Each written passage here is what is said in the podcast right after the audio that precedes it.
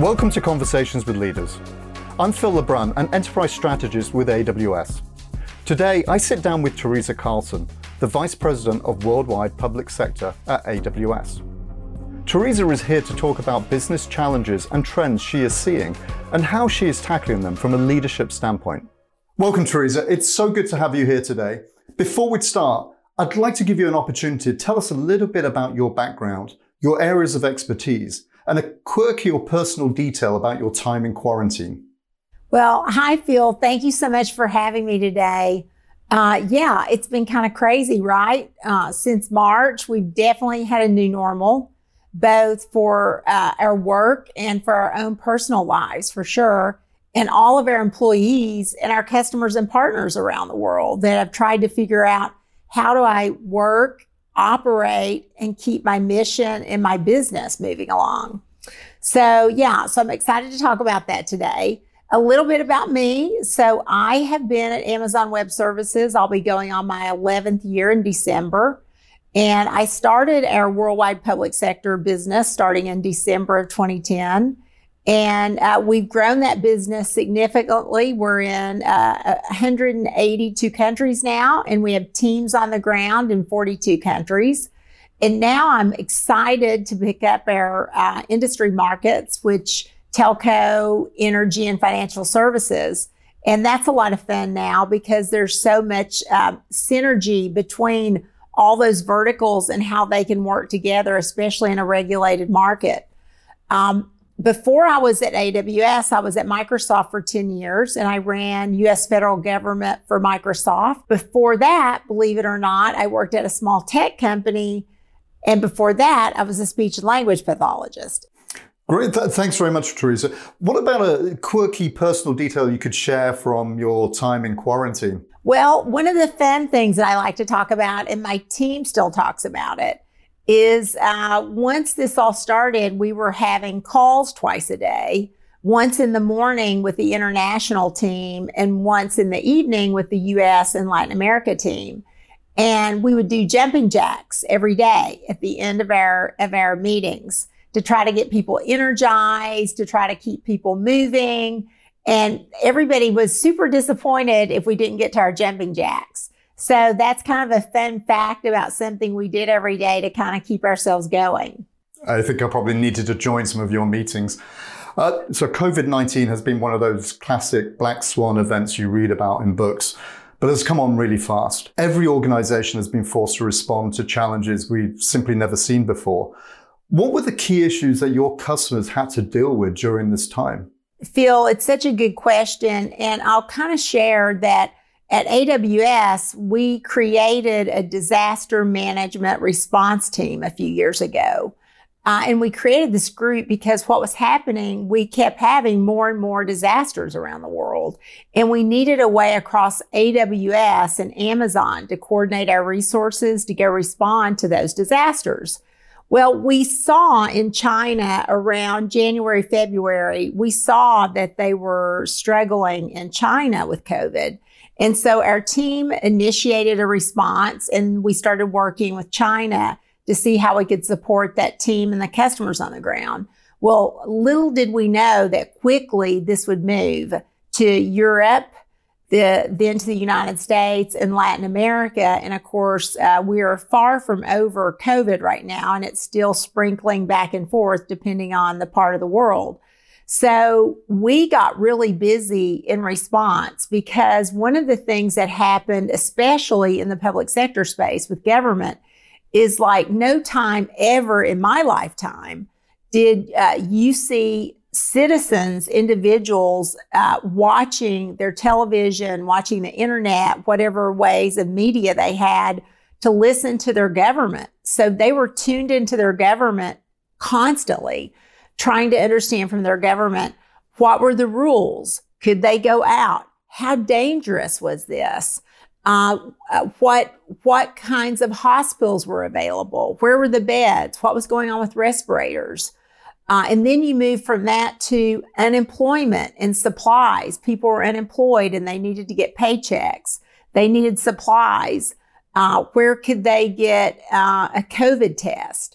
So you saw all of these things kind of happening and government couldn't shut down. While some of the commercial companies uh, diminished services or closed doors for a while, in the government space, they couldn't close. They had to keep moving, uh, but they had to respond to the way they worked very, very differently.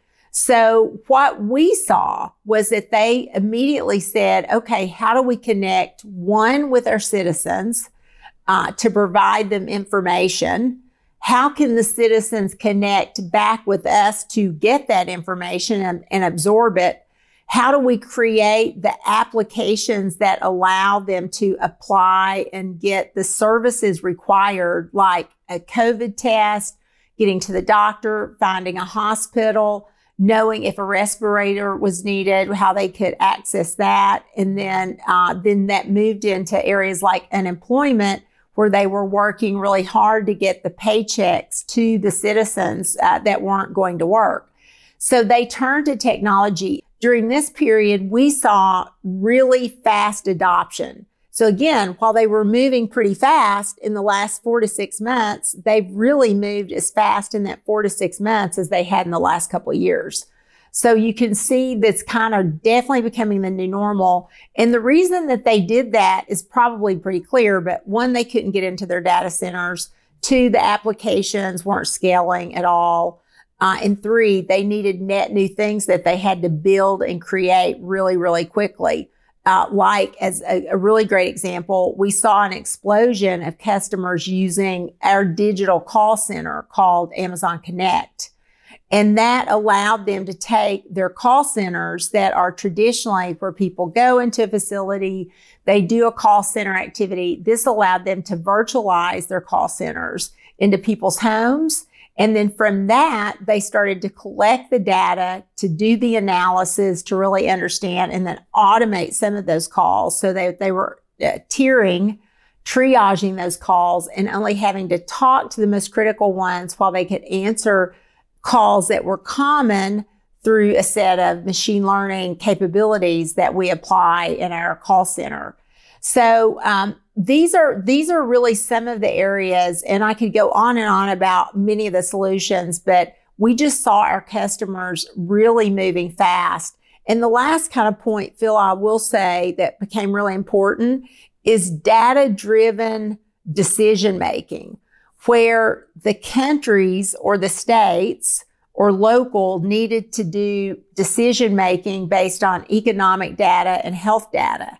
So they were merging those two elements to make decisions about reopening, phasing, and are still using that and are getting much more uh, mature in their ability to take on machine learning capabilities through data that they're feeding into the systems now. And, and, Teresa, for the partners and customers that have navigated and continue to navigate the challenges that COVID has brought, what common approaches or mechanisms do you believe are contributing to their success?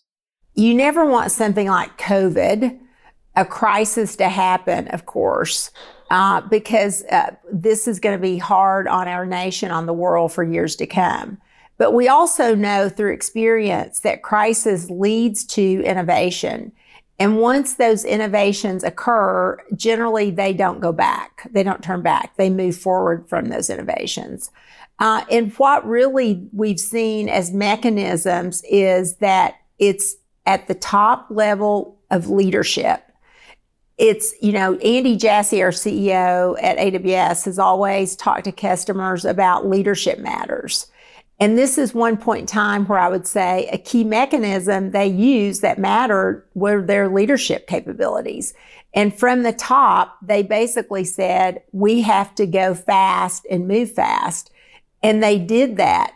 And again, I'll give you an example. We work with the Small Business Administration in the U.S. to help them put a front end to their uh, to their PPP program for uh, providing paycheck protection to small businesses. And we worked very quickly with them to put a front end interface into their back end system of eTran so that small businesses could get loans from large banks or small banks, whoever the SBA had partnerships with. And they would not have been able to do that with the use of cloud. And they reached out. We worked very fast with the White House and the Small Business Administration to drive that model. But again, it was leadership and the tooling uh, that really, again, allowed us to move fast. And I think breaking down barriers also in my business, like acquisition, acquisition tools and models and frameworks can be a huge blocker for these customers to buy technology. So a mechanism that a lot of governments employed around the world where they took that out. They removed that barrier and they told uh, many of the ministries and agencies, if you need tooling to go do this for COVID to keep the mission going, go do it.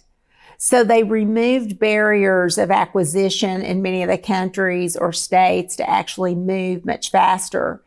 And then also, I think recognition that it just wasn't working and it took a push sometimes from the citizens to say, you know, I need a paycheck now. I, my rent is due now. I need food supplies now. Um, so they acted very quickly based on a, a need. Teresa, some great examples from public sector, and as you rightly point out, um, a much heightened dependency on communication from governments around the world. What are you seeing in terms of mechanisms that commercial uh, sector companies are using?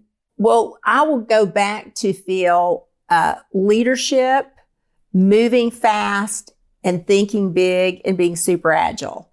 And again, some of the things that we saw, like around creativity, were Amdocs, that's an Israeli telecommunications company use their individuals to set up a Connect call center to support the elderly. So they did training and education out to the elderly into the nursing care facilities to make sure that those elderly could connect with their loved ones. They could have those communications, which we know they feel very lonely. My mother is 91. And while we're blessed that my family lives close by her in Kentucky, she's lonely and the elderly get very lonely without those connections. And if you can imagine them not having their families with them for such a long period of time. So I thought that was beautiful what they did in a very creative way to work with their elderly population. And then one I think that's important for all public health is uh, the National Healthcare Services in the UK we worked hand in glove with them across both our Amazon.com side and the AWS side and our policy to come together and support them because they reached out to us and said, we need your help to get supplies into the country, testing equipment, um, protective equipment that's required. And we need to get those tests actually analyzed and get the results of those. So we worked across NHS to help get supplies, do the testing, analyze that, and we supported that entire supply chain for them.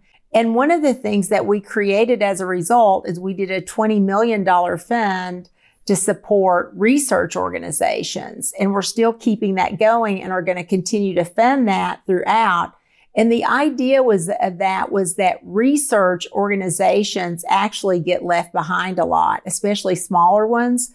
But at the same time, they will have some of the best ideas and concepts. So we wanted to be able to fund those and support those small organizations, even to the larger organizations. So we did this diagnostic development initiative with AWS and we have some amazing stories of research groups, and they're still coming to us to get funding for that. So really uh, amazing things that we saw across the world where individuals responded both uh, immediately and now how they continue to sp- respond with new tooling to support and keep their community safe. Fantastic. You, you describe some basic tenets we talk about around digitally transformed companies, such as thinking big and top down leadership. One other is obviously being agile. The most agile com- uh, customers are continuing to rapidly experiment in order to grow and scale. What do you think the fundamental changes will be for customers going forward as a consequence of what we're seeing today? You know, I believe at the core of this, they have seen the ability to do transformation of a process or a workload really fast. that they now understand that cloud capabilities allow them to experiment, fail fast, recover fast, and deploy. And also they learn that when they're creating something from cloud, they don't, what I like to call, have to throw the baby out with the bathwater. And what I mean by that, if they're creating and developing an application, if something does not work in the development stage, they don't have to start all over. Because of the model that they use, they can adjust and they can use what they've created. And I think that even where Phil in the early days, that's something we always talked about in cloud. During this period of time, I think we saw many customers have an aha moment about how that experimentation became so important and the rapid ability to get the results out there because they could adjust very quickly. And also another big concept that became extremely important and still is, is the concept of data lakes and sharing.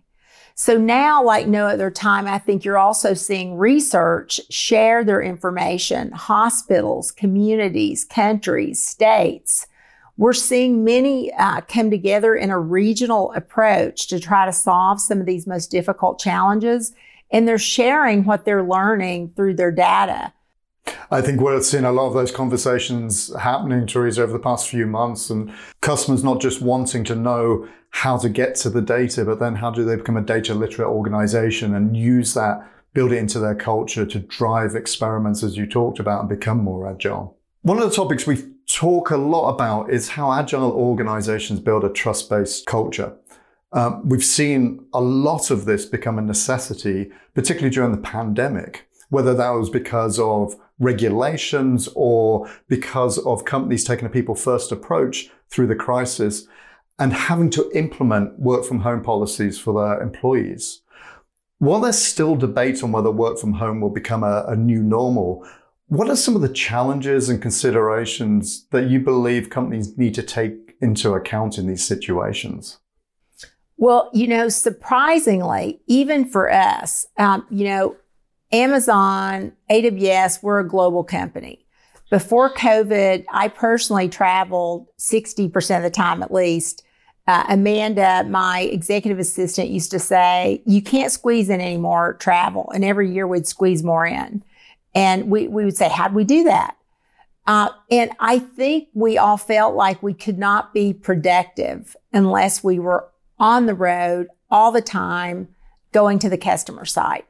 Now, I personally believe there is nothing uh, better than getting in front of a customer and having that face to face.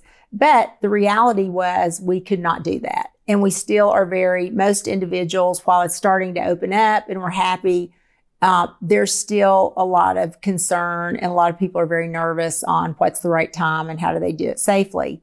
So while we were working at home, I even myself was surprised how agile we were to, as at Amazon, AWS, we did not miss a beat. Uh, all of a sudden, we had our own tools. We have Chime, we have WorkDocs, uh, we have uh, Chat, we have all the capabilities that we needed, uh, but we really hadn't fully used them even ourselves to this scale. So I think we ourselves feel we're a really good test of because we're a very large global company. Uh, how do you do this and make it work for customers? The other thing I think most of us found our customers were actually more available than they had been uh, because they were not having to travel and go through airports and have that uh, transportation time to and from the office. So there were a lot of positives for sure in terms of how we responded.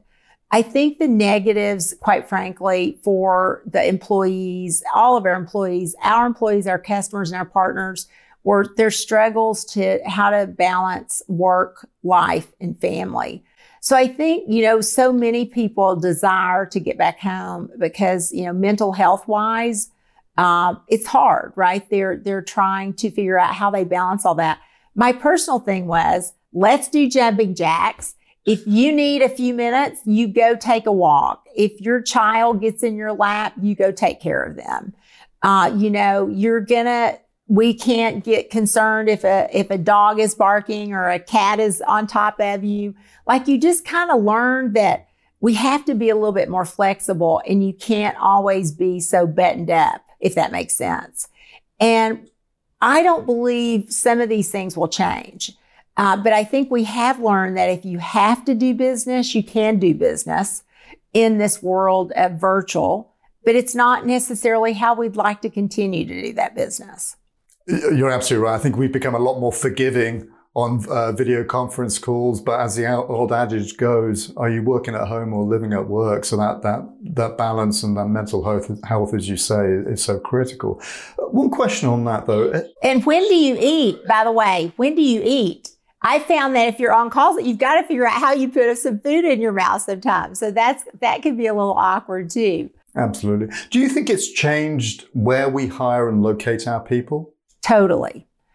Um, I think that we look for, you know, we, we were changing a bit already with that because we have so much talent we have to hire that we look for the right culture fit, of course, always at, at Amazon. Uh, but we were trying in the early days to make sure that everyone always lived close to an office. And, you know, not just because of us, we wanted them to have a space. We wanted them to be able to come in and socialize and learn from others. And I think today we're much more open about let's just hire the right people. It doesn't matter where they live. We just need to make sure we have the right person to do the right job. Now, what we do have to continue to think about, and I think everyone, not just Amazon uh, and AWS has to worry about this, but we have to make sure that we build the right culture. And for, for us, we are, we are high on our culture piece. So we need to make sure that everyone we hire, we are ruthlessly putting our mechanisms in place to make sure we onboard them. They have the right individuals supporting them during that onboarding. So I think it changes how you have to interact with those employees.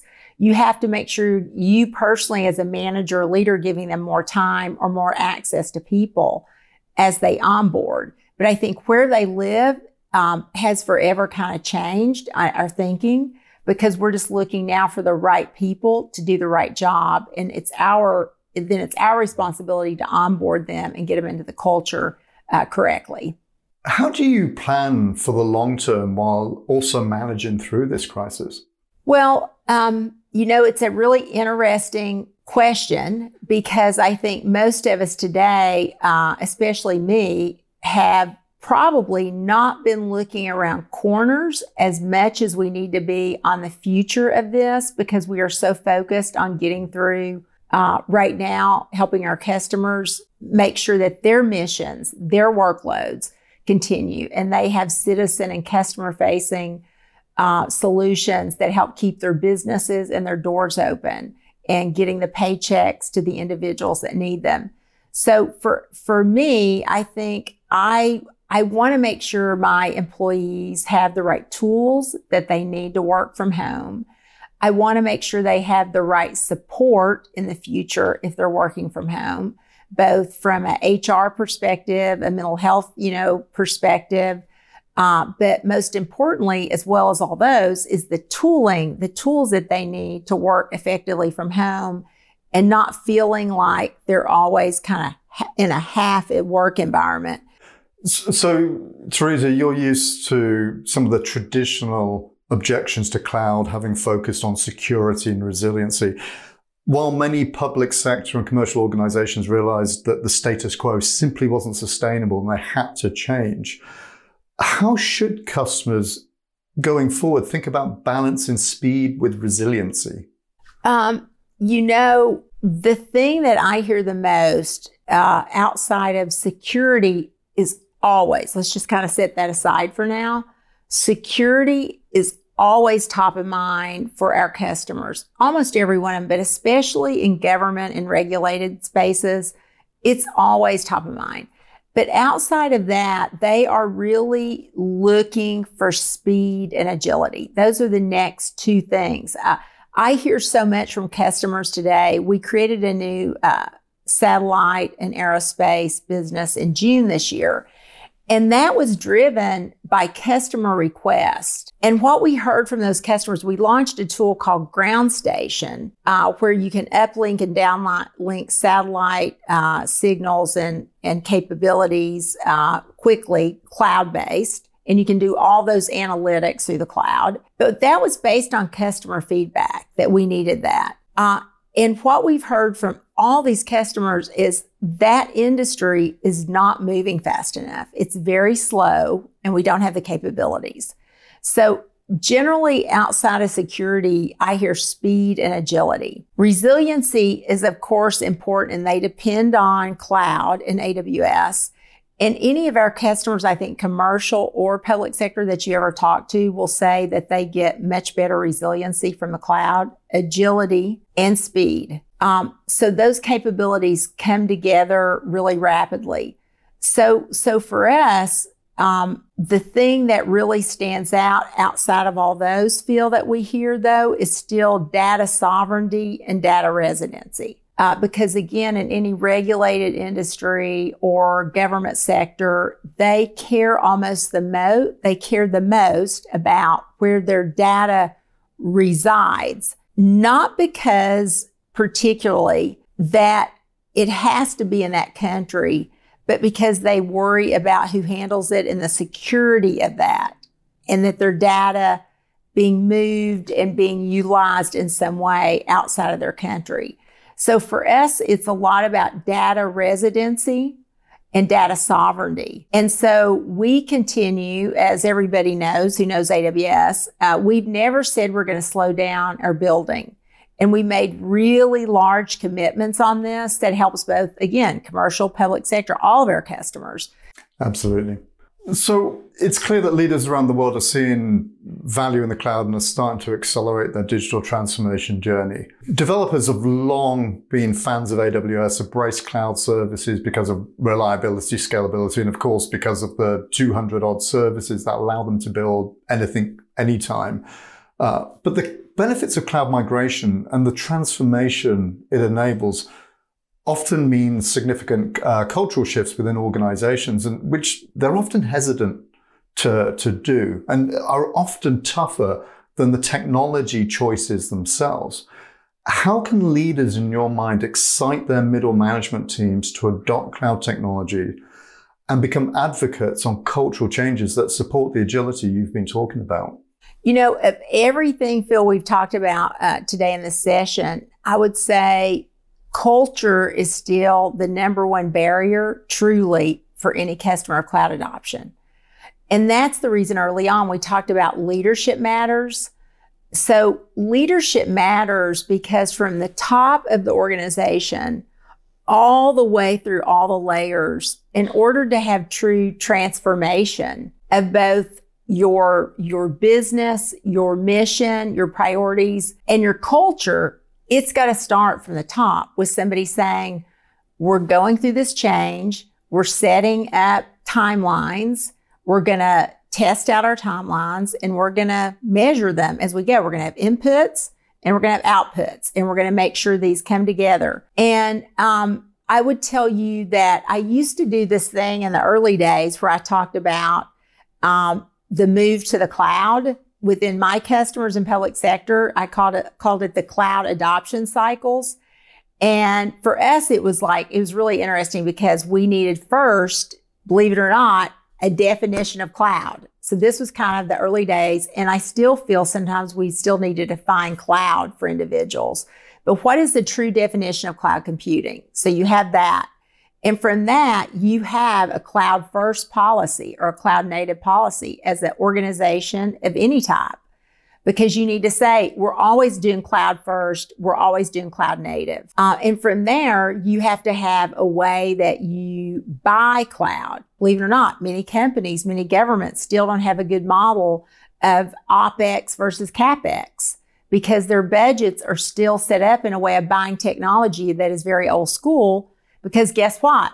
The old school vendors taught them how to do that very well. And we all who've been around for a long time were part of that. And it's the way companies, governments learn to budget for their technology. Then from that, they needed a way to look at security and compliance of the cloud. And still organizations look at that very deeply. One of the first models of this was in the US, something called FedRAMP, which was the very first cloud security model that was created. And from that, we actually saw a lot of countries begin to pick that up and companies who will use that or a variation of that around the world uh, for looking at cloud security controls. And then you have low, moderate, high, secret, top secret, and there's different controls added on uh, which are easy to automate and look at from a distributed alerting model. So then you have that. Then you had, okay, once you have all those things in place, guess what? It's training, education, moving, and culture goes through all of that.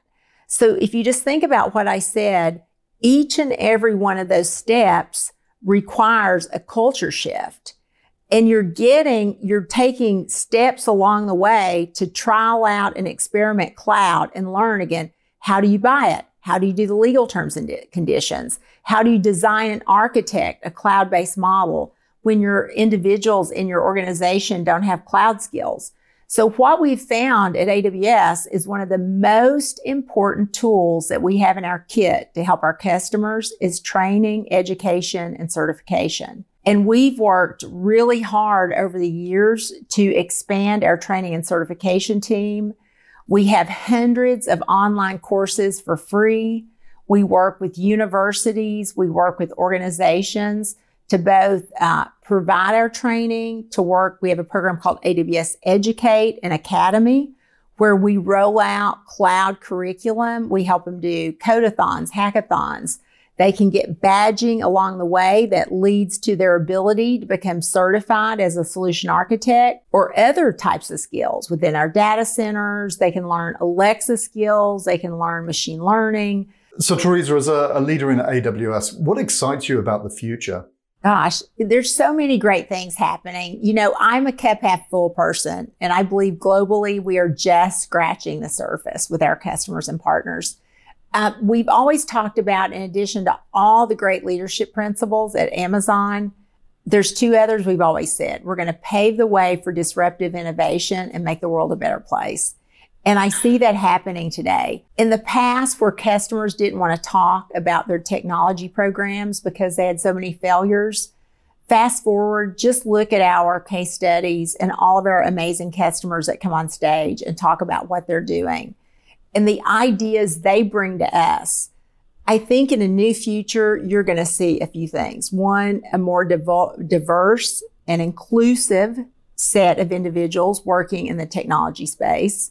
More female leaders, I'd like to say, which would be great. Uh, we're going to see our customers using the full breadth and depth of the platform to solve some of the world's most challenging problems and get there faster than we ever imagined. So I believe while I myself and I don't think anyone is happy or delighted about us going through this pandemic and seeing what's occurred to our economy and our healthcare systems. Uh, at the same time, I think it's created a new normal to move faster with the use of technology and sharing of that and ideas and concepts. So again, I believe you're going to see some of our greatest challenges now being taken on with the use of cloud computing and moving that forward with solutions much faster because the knowledge is much greater as a result of this um, horrible pandemic that we've seen over the last six months.